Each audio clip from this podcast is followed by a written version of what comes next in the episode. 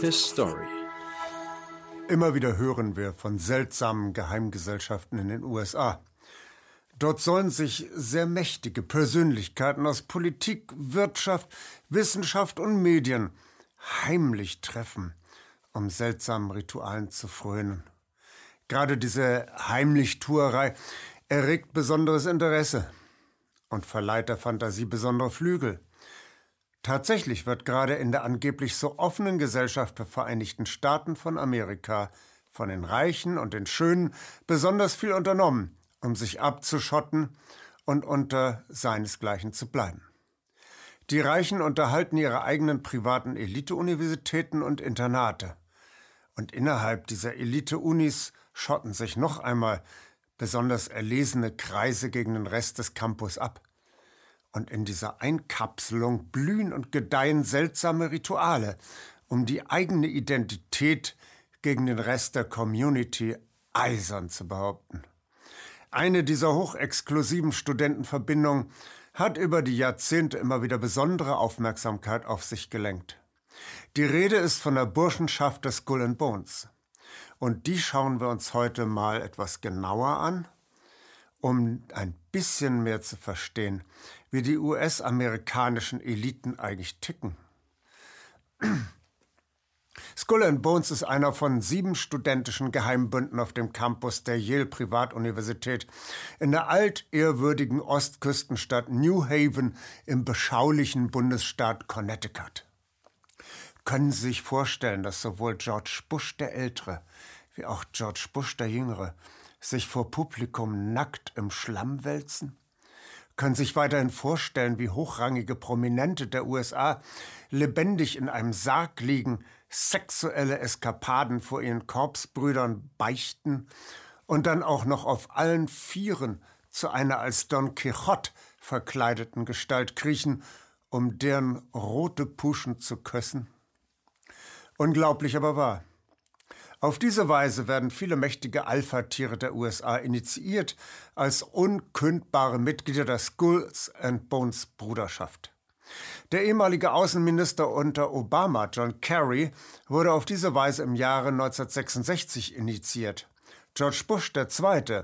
im bewegten Jahre 1968. Bürger der USA sind schon lange beunruhigt über die Zusammenballung von exekutiver Machtbefugnis in den Händen einer kleinen exklusiven Elitegruppe. Jedes Jahr rekrutieren die Skulls gerade mal 15 neue Mitglieder, deren weiterer Karrieregang von den früheren Skulls-Jahrgängen begleitet wird. Die alten Herren heißen Patriarchen und es gibt bei etwa 200 Millionen US-Bürgern gerade einmal 600 lebende Skull and Bones Mitglieder. Die Irritation der US-Wähler verstärkt sich nochmal dadurch, dass, so hört man, die Novizen bei der exklusiven Yale-Bruderschaft einen unverbrüchlichen Treueid auf den Orden schwören müssen. Vor der Loyalität zu Vaterland, Religion und Familie rangiert somit die Verpflichtung gegenüber den geheimen Logenbrüdern. US-Bürger fragen sich, wie soll so ein Logenbruder den Eid auf das Gemeinwohl der Vereinigten Staaten überzeugend schwören können? Um zu begreifen, dass die obskuren Riten dieser zuweilen nudistisch agierenden Logenbrüder keinen satanistischen Mummenschanz gelangweilter Studis darstellen, sondern dass sie tiefe Spuren im Treibsand der US-Gesellschaft hinterlassen, müssen wir uns einige Besonderheiten des US-amerikanischen Bildungssystems anschauen. Sicher kann man in den USA immer noch vom Tellerwäscher zum Millionär avancieren. Besser ist es jedoch, die richtigen Eltern ausgesucht zu haben. Der Weg in die Spitzenämter von Wirtschaft, Politik und Kultur führt immer noch über die privat privaten Elite-Universitäten der Efeu-Liga, der Ivy League. Während die staatlichen Universitäten ums nackte Überleben ringen, schwimmen die acht berühmten Privatunis in unvorstellbaren Reichtümern. Harvard, der Tabellenführer, verfügt über ein Vermögen von 19 Milliarden Dollar. Die New Yorker Columbia University ist der zweitgrößte Grundstückseigentümer im Bundesstaat New York.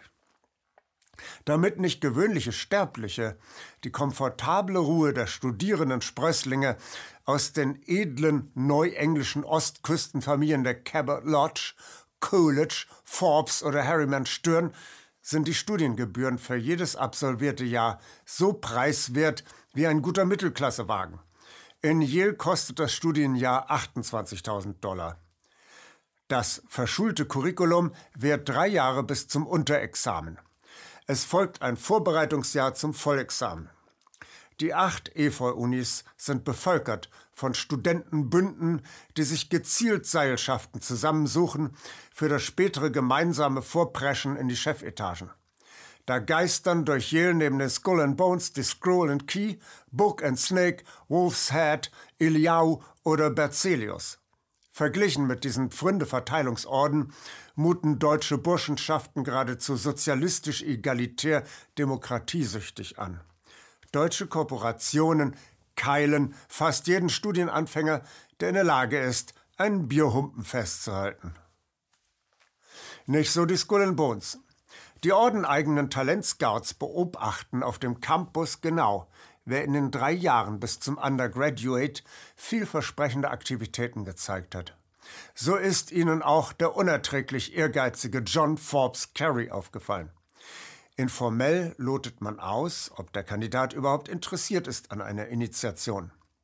Wenn die 15 Initianten für den Examensjahrgang zusammengestellt sind, kann das satanistische Ritual der Einführung stattfinden. Das Skull and Bones Stammhaus in New Haven wird von den Skulls Tomb genannt, zu Deutsch also das Grab. Im Foyer grimassiert aus einer Glasvitrine der Totenschädel des Apachenhäuptlings Geronimo. Überall Nekrophilia, Knochen, Knorpel, Schädel. Die Initianten müssen sich erst einmal im ummauerten, efeuberankten Hof nackt im Schlamm wälzen. Dann werden sie in Särgen zum Sanctum Sanctorium getragen. Dort empfangen sie die älteren Skulls-Mitglieder mit infernalischem Geschrei. Die Neulinge werden aus den Särgen gekippt, müssen einige Schläge über sich ergehen lassen. Vor ihnen steht ein Mann, der als Teufel verkleidet ist. Ein anderer mimt den Papst. Und ein dritter spielt den Don Quixote. Quixote hat seinen Fuß auf einen Totenkopf gestützt. Nach viel Schnickschnack schlägt Don Quixote den Neuling zum Ritter. Der Neue schwört dem Orden bedingungslose Loyalität. Die 15 Neulinge werden in ihrem Examensjahr auf das Intimste zusammengeschweißt. Zweimal die Woche treffen sich im Tomb. Reihum legen sich nackt in einen Sarg und erzählen ihren Korpsbrüdern, was sie in ihrem 24-jährigen Leben schon alles an sexuellen Eskapaden angestellt haben. Sie müssen alles beichten. Das schweißt zusammen. Auf diese Weise wird ja auch verhindert, dass ein Skullbruder abschwören und in der Öffentlichkeit über den Geheimpund auspacken könnte. Eine gezielte Lancierung von sexuellen Ausrutschern in der Presse wäre das Karriereende für den Abtrünnigen. Aber Folgsamkeit wird reich belohnt. Wer das Examen gemacht hat, erhält aus der prallen Schatulle des Skulls eine berufliche Starthilfe von 15.000 Dollar. Am wichtigsten ist aber, dass sich etablierte alte Herren, die Patriarchen, aus den Reihen des Skull and Bones um den Frischling kümmern und ihnen gut bestallte Posten hieven. Der Skull and Bones Orden ist Eigentum einer eingetragenen Firma, der Russell Trust Association. Diese ist dem Bundesstaat Connecticut so wichtig, dass im Jahre 1943 per Gesetz die Russell-Gesellschaft von der Berichtspflicht gegenüber dem Staat entbunden wurde. Die Sippe des Ordensstifters William Huntington Russell machte ein enormes Vermögen mit dem Opiumhandel in China. Der Skull and Bones Orden wurde 1833 gegründet und erhielt als Emblem die Piratenflagge mit dem toten Schädel und den gekreuzten Knochen. Das Opiumgeschäft wurde in Partnerschaft mit der englischen Ostindien Company betrieben. Die reichen Ostküstenfamilien fühlten sich den englischen Aristokraten mehr verbunden als der egalitären USA-Verfassung eines Thomas Jefferson. Sie näselten im Oxford-Zaun und konspirierten mit den Engländern in Koalitionen wie der Essex Junto oder der Hartford Convention von 1815. 1876 nimmt ein Skull and Bones Mitglied entscheidenden Einfluss auf die Politik der USA. Alfonso Taft wird nämlich im selben Jahr Generalbundesanwalt und Justizminister. Bei den Wahlen dieses Jahres kann kein neuer US-Präsident ermittelt werden. Taft hieft qua Amtsbefugnis Rutherford Hayes in das Weiße Haus. Alfonsos Sohn William Howard Taft, Skull and Bones Jahrgang 1878, wurde 1908 Präsident der USA, später auch noch General Attorney. Dessen Sohn Robert Alfonso Taft, Skull and Bones Jahrgang 1910, kämpfte als einflussreicher Senator für enge Koalitionen mit England. Im Ersten Weltkrieg basteln die Skull and Bones Studenten sogar eine eigene Fliegerstaffel zusammen, die Yale Unit. Henry Davison aus der Chefetage der Morgan Bank finanziert das Abenteuer für John Truby sowie dessen snobistische Yale-Kommilitonen. Anführer der Yale Unit wird Robert A. Lovett, später stellvertretender Verteidigungsminister unter Roosevelt und Truman. 1917 wird die Yale-Einheit offiziell in die englischen Streitkräfte eingegliedert. Nicht allein Skull and Bones, sondern ein egalitäres Netzwerk aus Mitgliedern der Ivy League nimmt erheblichen Einfluss auf die Politik der USA. Theodore Roosevelt war Mitglied in der studentischen Geheimverbindung Pick Club in Harvard. Die Brüder Allen und John Foster Dulles, die faktisch die Politik der USA in den 50er Jahren des letzten Jahrhunderts bestimmten, gehörten dem Ivy Club in Princeton an. Franklin Delano Roosevelt begnügte sich mit dem gemäßigten Fly Club. Die Mitglieder dieses außerordentlich wohlhabenden Netzwerkes einte das Bewusstsein, als Elite auserwählt zu sein. Mit Ekel schauten jene Vorzugsmenschen auf die Massenkultur herab. Rechtspopulistische Bewegungen wie die Rednecks oder die McCarthy-Inquisition waren ihnen zwar taktisch hochwillkommen, nichtsdestotrotz jedoch zutiefst zuwider. Die Ivy League-Menschen schätzten klassische Bildungsgüter, antike Literatur, englische Hochliteratur, besonders Lyrik. Sie förderten T.S. Eliot und Ezra Pound. Theodore Roosevelt las in arbeitsfreien Minuten griechische Klassiker im Original. Man verstand sich zudem als Speerspitze moderner Forschung. So überrascht es nicht, dass Irving Fisher, Skull and Bones Jahrgang 1888, Gründungspräsident der American Eugenics Society wurde. Die Vorstellung, die Qualität der Massenmenschen durch gezielte Zuchtwahl und Aussiebung der Kranken und Schwachen anzuheben, hatte unwiderstehliche Anziehungskraft auf die Elitemenschen von der Ostküste. Eine herausragende Stellung als Förderer der Eugenik und Euthanasie erlangte bald Averell Harriman. Die Harriman-Dynastie erwarb enormen Reichtum durch den Ausbau des Eisenbahnnetzes in den USA. Die Eisenbahn machte wiederum Rockefeller eine Zeit lang zum Monopolverkäufer von Erdöl. Die Harriman-Rockefeller-Symbiose prägte über Stiftungen das Gesicht der Wissenschaft, nicht nur in den USA. Und Errol Harriman war der große Förderer und Koordinator von Skull and Bones. Harriman versammelte seine Skull and Bones Kameraden auf der Multimilliardärsinsel Jupiter Island. Zusammen mit George Herbert Walker, Skull and Bones Jahrgang 1927, fasste Harriman die eugenischen Forscher, besonders in Deutschland, England und Skandinavien, zu einem schlagkräftigen Weltverband zusammen. Auf dem Eugenik-Weltkongress 1932 sorgte Harriman dafür, dass der deutsch-schweizerische Eugeniker Ernst Rüdin zum Vorsitzenden des Weltverbandes gewählt wurde. Harriman kaufte sich in die englische Bank Brown Brothers ein, die nunmehr als Brown Brothers Harriman transkontinentale Kapitaltransfers abwickelte. Harriman holte Prescott Bush, Skull and Bones Jahrgang 1917, als Geschäftsführer in sein Unternehmen. Prescott Bush leitete zudem die Union Banking Corporation, die bevorzugt Kapitalgeschäfte mit Nazi-Deutschland durchführte. Während sich Averell Harriman um die Verbesserung der menschlichen Rasse kümmerte, arbeitete ein weiterer Skull and Bones Patriarch an der Beeinflussung des Bewusstseins der Massen. Henry Robinson Luce baute nacheinander Time Magazine, Fortune, Life und Sports Illustrated auf.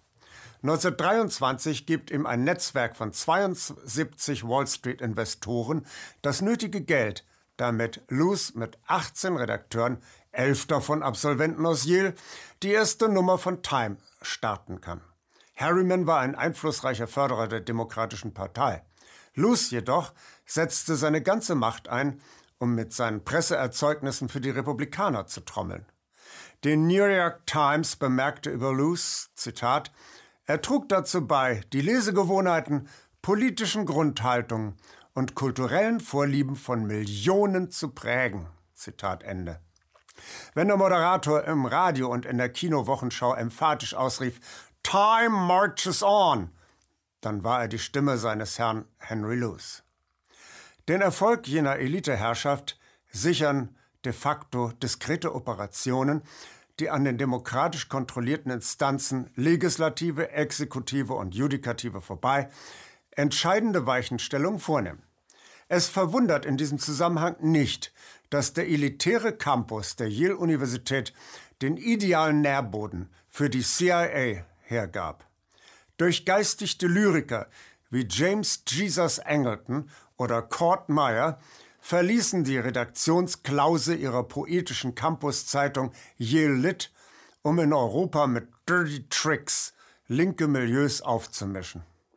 Angleton war ein typischer Anglophiler, aufgezogen in einem englischen Internat mit antrainiertem Oxford-Akzent.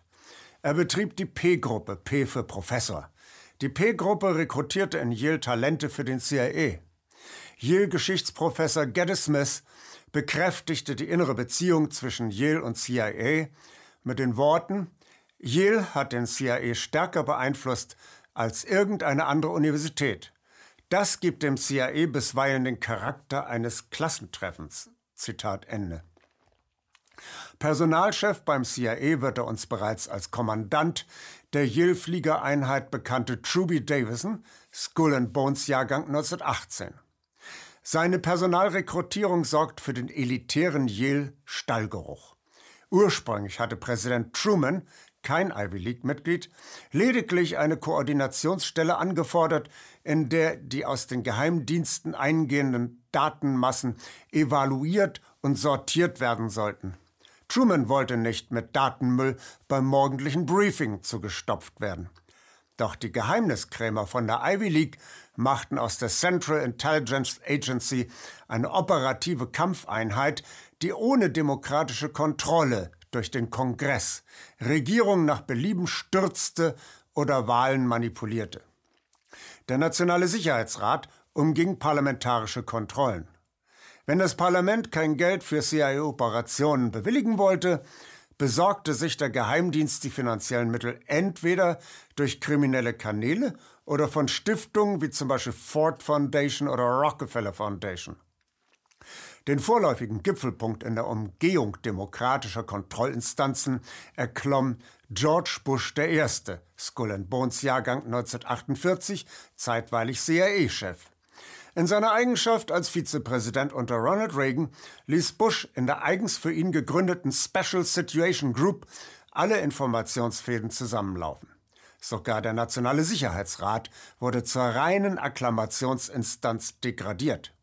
Über die Special Situation Group führte Bush ein Regiment, dessen Konturen bruchstückhaft in der Iran-Contra-Affäre sichtbar wurden. Der Vorsitzende des Untersuchungsausschusses für Geheimdienste, der Demokrat David Lyle Boren, Skull and Bones Jahrgang 1963, nannte die Machtmaschine von George Bush eine Parallelregierung. Das ist sicher untertrieben. Bush war de facto Präsident seit 1980.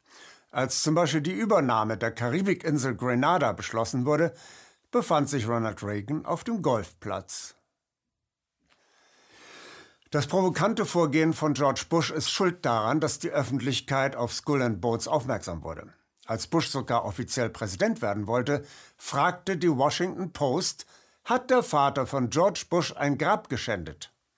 Papa Prescott Bush brach nämlich 1919 mit einigen seiner Korpsbrüder als Skull and Bones Stoßtruppe mitternächtlich in einen Friedhof ein und entnahm dem Grab des Apachenhäuptlings Geronimo dessen Schädel. Der Schädel wurde sodann als Trophäe in einer Glasvitrine im Skull and Bones Clubheim ausgestellt. Jene Pietätlosigkeit von Prescott Bush brachte die Skulls in den Ruch des Rassismus. In der Tat war der Orden lange Zeit der extreme Ausdruck des sogenannten WASP-Dünkels, WASP. WASP steht für White Anglo-Saxon Protestants. Gemeint sind die weißen anglophilen protestantischen Geldaristokraten von der Ostküste, deren Vorfahren tunlichst schon auf der Mayflower mitgefahren zu sein hatten. Harrimans Eugenik beinhaltete ja auch, dass die Rassen genetisch qualitativ unterschiedlich bewertet werden müssten. So hatten Juden, Afroamerikaner und andere inferior races bei den Skulls nichts verloren. Trotzdem ging die Kolportage der Washington Post im Falle von George Bush voll daneben. George Bush tat sich zwar am Anfang seiner Karriere als Förderer von Planned Parenthood hervor, die ja auch von Bill Gates lange Zeit gefördert wurde. Planned Parenthood war aus der berüchtigten Eugenikgesellschaft Birth Control League unter Margaret Sanger hervorgegangen. Margaret Sanger hatte in einem Buch in den 20er Jahren des letzten Jahrhunderts die Euthanasie befürwortet. George Bush und Planned Parenthood brachten in den 1960er Jahren eine Propagandakampagne ins Rollen, die besagte, die Welt werde bald zu klein für alle Menschen. Eine Bevölkerungsexplosion drohe die Menschen zusammenzupressen. Und nicht nur in den Henry Luce illustrierten Time und Life quollen immer nur Massen von Indern, Chinesen oder Afrikanern aus den Abbildungen. Planned Parenthood war vor Ort und beriet Inder, Chinesen und Afrikaner bei der Geburtenkontrolle. Doch Bush erkannte als einer der ersten im WASP-Lager, dass demografische Umschichtung zu Ungunsten der weißen Protestanten die Mehrheitsfähigkeit seiner Machtbasis auserwählter weißer Eliten über kurz oder lang obsolet machen würden. So kam es zu einer ethnischen Öffnung in der Skull and Bones Bruderschaft. Seit geraumer Zeit nun soll es bei dem Schädelorden Afroamerikaner, Homosexuelle und Frauen als willkommene Mitglieder geben. Sind die Skull and Bones Brüder möglicherweise gar nicht politisch oder gerechtsorientiert? Die Skull and Bones Brüder sind sowohl bei den Demokraten als auch bei den Republikanern vertreten. Der mächtige Henry Stimson diente demokratischen wie republikanischen Präsidenten als Minister. Der nationale Sicherheitsberater von John F. Kennedy hieß Mac George Bundy. Auch er ist ein Skull and Bones Bruder. Der typische Skull and Bones Alumnus kann in seinem Leben wechselweise Diplomat, Geheimagent, Minister, Wirtschaftsboss oder Universitätsdekan sein. William Sloane Coffin, Skull and Bones Jahrgang 1948, wechselte gar von der Kanzel zum Agentenauto und zurück. Er erzählte später, nach einem Jahr auf dem Union Theological Seminary schien sich ein Krieg mit der Sowjetunion anzukündigen und nun wechselte ich doch zur CIA, weil ich in diesem Krieg von Nutzen sein wollte, sagte er dereinst. Der Krieg fand Gottlob nicht statt und in den 1960er Jahren profilierte sich Coffin sogar als Vietnamkriegsgegner. Und da traf er gewiss John Kerry, Skull and Bones Jahrgang 1968. John Kerry warf als dekorierter Vietnamkriegsveteran seine Orden ins Wasser aus Protest gegen den von ihm sogenannten Völkermord. Enttäuschte Vietnam-Veteranen folgten seinem Beispiel. Erstaunlicherweise fotografierte ein Reporter in Carys Haus genau diese Kriegsorden. Sie hingen algenfrei an der Wand. Warum Kerry als Senator gegen den ersten Golfkrieg, aber für Golfkrieg II optiert hat, weiß nur Kerry. Kerrys Zickzackkurs in allen wichtigen Fragen der Politik ist hinlänglich bekannt. Verheiratet war Kerry übrigens zunächst mit der geschiedenen Frau eines Skull and Bones Mannes. Jetzt ist er mit der Witwe des Ketchup-Königs John Heinz, Skull and Bones Jahrgang 1931, verheiratet. Und John Kerry wird gewiss niemals in seinem Leben ein Skull and Bones Korpsbruder in Schwierigkeiten bringen. Weder Vater noch Sohn George Bush. John Kerry saß nämlich als Senator zusammen mit seinem republikanischen Kollegen Hank Brown einem Untersuchungsausschuss vor. Der Ausschuss sollte ermitteln, ob Regierungsstellen oder Geheimdienste unerlaubte Aktivitäten der pakistanischen Bank- und Geldwaschanlage BCCI gefördert und oder gedeckt hatten. Der Bericht ist lesenswert, denn er beschreibt, wie CIA, der englische SIS, Zentralbanken, Waffen- und Drogenhändler, Warlords und BCCI zu einer einzigen globalen Firnisschicht verwachsen waren und wie die US-Regierung mit billigen Tricks den Untersuchungsausschuss daran hinderte, relevante Dokumente einzusehen. Kerry und Brown pickten sich den damaligen Verteidigungsminister Donald Reagan und dessen Helfer Oliver North als Hauptbösewichte der US-Regierung heraus. Der Mann, auf dessen Special Situation Group alle Fäden zulaufen, blieb allerdings ausgespart, nämlich Skull and Bones Korpsbruder George Herbert Walker Bush. Dass der Kerry-Brown-Bericht erst im Dezember 1992, also einen Monat nach der Präsidentenwahl, herauskam, nützte George Bush nun allerdings gar nichts mehr. Denn Ross Parrott war im Zorn vom Posten als Präsident Reagans Sonderberater für amerikanische Kriegsgefangene in Vietnam zurückgetreten. Nun stieg er aus Rache in den Ring als unabhängiger Präsidentschaftskandidat gegen George Bush. Aber keine Sorge, denn Bush-Bezwinger Clinton wurde von Winston Lord, Skull and Bones Jahrgang 1959, seinem stellvertretenden Außenminister gut beraten. Und nach der achtjährigen Bush-Pause waren zwei weitere Skull and Bones Brüder im Kabinett vertreten. Edward McNally als Chefberater im Heimatschutzministerium sowie Robert McCallum als stellvertretender Justizminister. McCallum war sogar ein Skull-Jahrgangskamerad von George Bush II. Offenkundig hat die neue Offenheit der WASP gegenüber anderen Ethnien die Position der weißen Efeu-Liga nur gestärkt. Denn bei den Vorwahlen der Demokraten im Jahr 2004 kamen mit John Edwards, Howard Dean, Joe Lieberman und John Kerry gleich vier Aspiranten aus, Sie haben es erraten, aus Yale. Die heutigen Efeu-Ligisten wirken allerdings blass gegen ihre Korpsbrüder aus früheren Generationen. Weder die heutigen Spitzenmänner aus den Rängen der Skull Bones Bruderschaft noch die an ihnen rankenden Berater stehen im Verdacht, in der Mittagspause Thukydides im Original zu lesen oder auf dem Golfplatz große bildungsträchtige Oden zu schreiben. Doch immer noch sind die Worte des CIA-Journalisten Irving Crystal gültig. Zitat Die Elite waren wir, die Happy Few, die wenigen Glücklichen, die von der Geschichte dazu auserwählt waren, unsere Mitmenschen einer irdischen Erlösung entgegenzuführen. Wir lernen aus der Vergangenheit, wie wir die Zukunft besser machen. His Story KenFM ist crowdfinanziert und unabhängig. Leiste deinen Beitrag zu freier Presse und unterstütze unsere Arbeit finanziell. Wenn du zukünftig keine Beiträge verpassen willst, abonniere den KenFM Newsletter und installiere dir die KenFM App für iPhone und Android. Weitere Informationen auf kenfm.de/support. Hallo Community. In diesem Video möchten wir euch das Thema Bitcoin ans Herz legen. Wir werden euch erklären, was Bitcoins sind, wie man damit bezahlen kann und welche Bedeutung diese Währung für KenFM hat. Viele von euch haben sicher schon von Bitcoin gehört oder nutzen es sogar privat. Wie ihr KenFM mit Bitcoins unterstützen könnt und warum das für uns aktuell sehr wichtig ist, verraten wir euch jetzt. Das ist ein Bitcoin.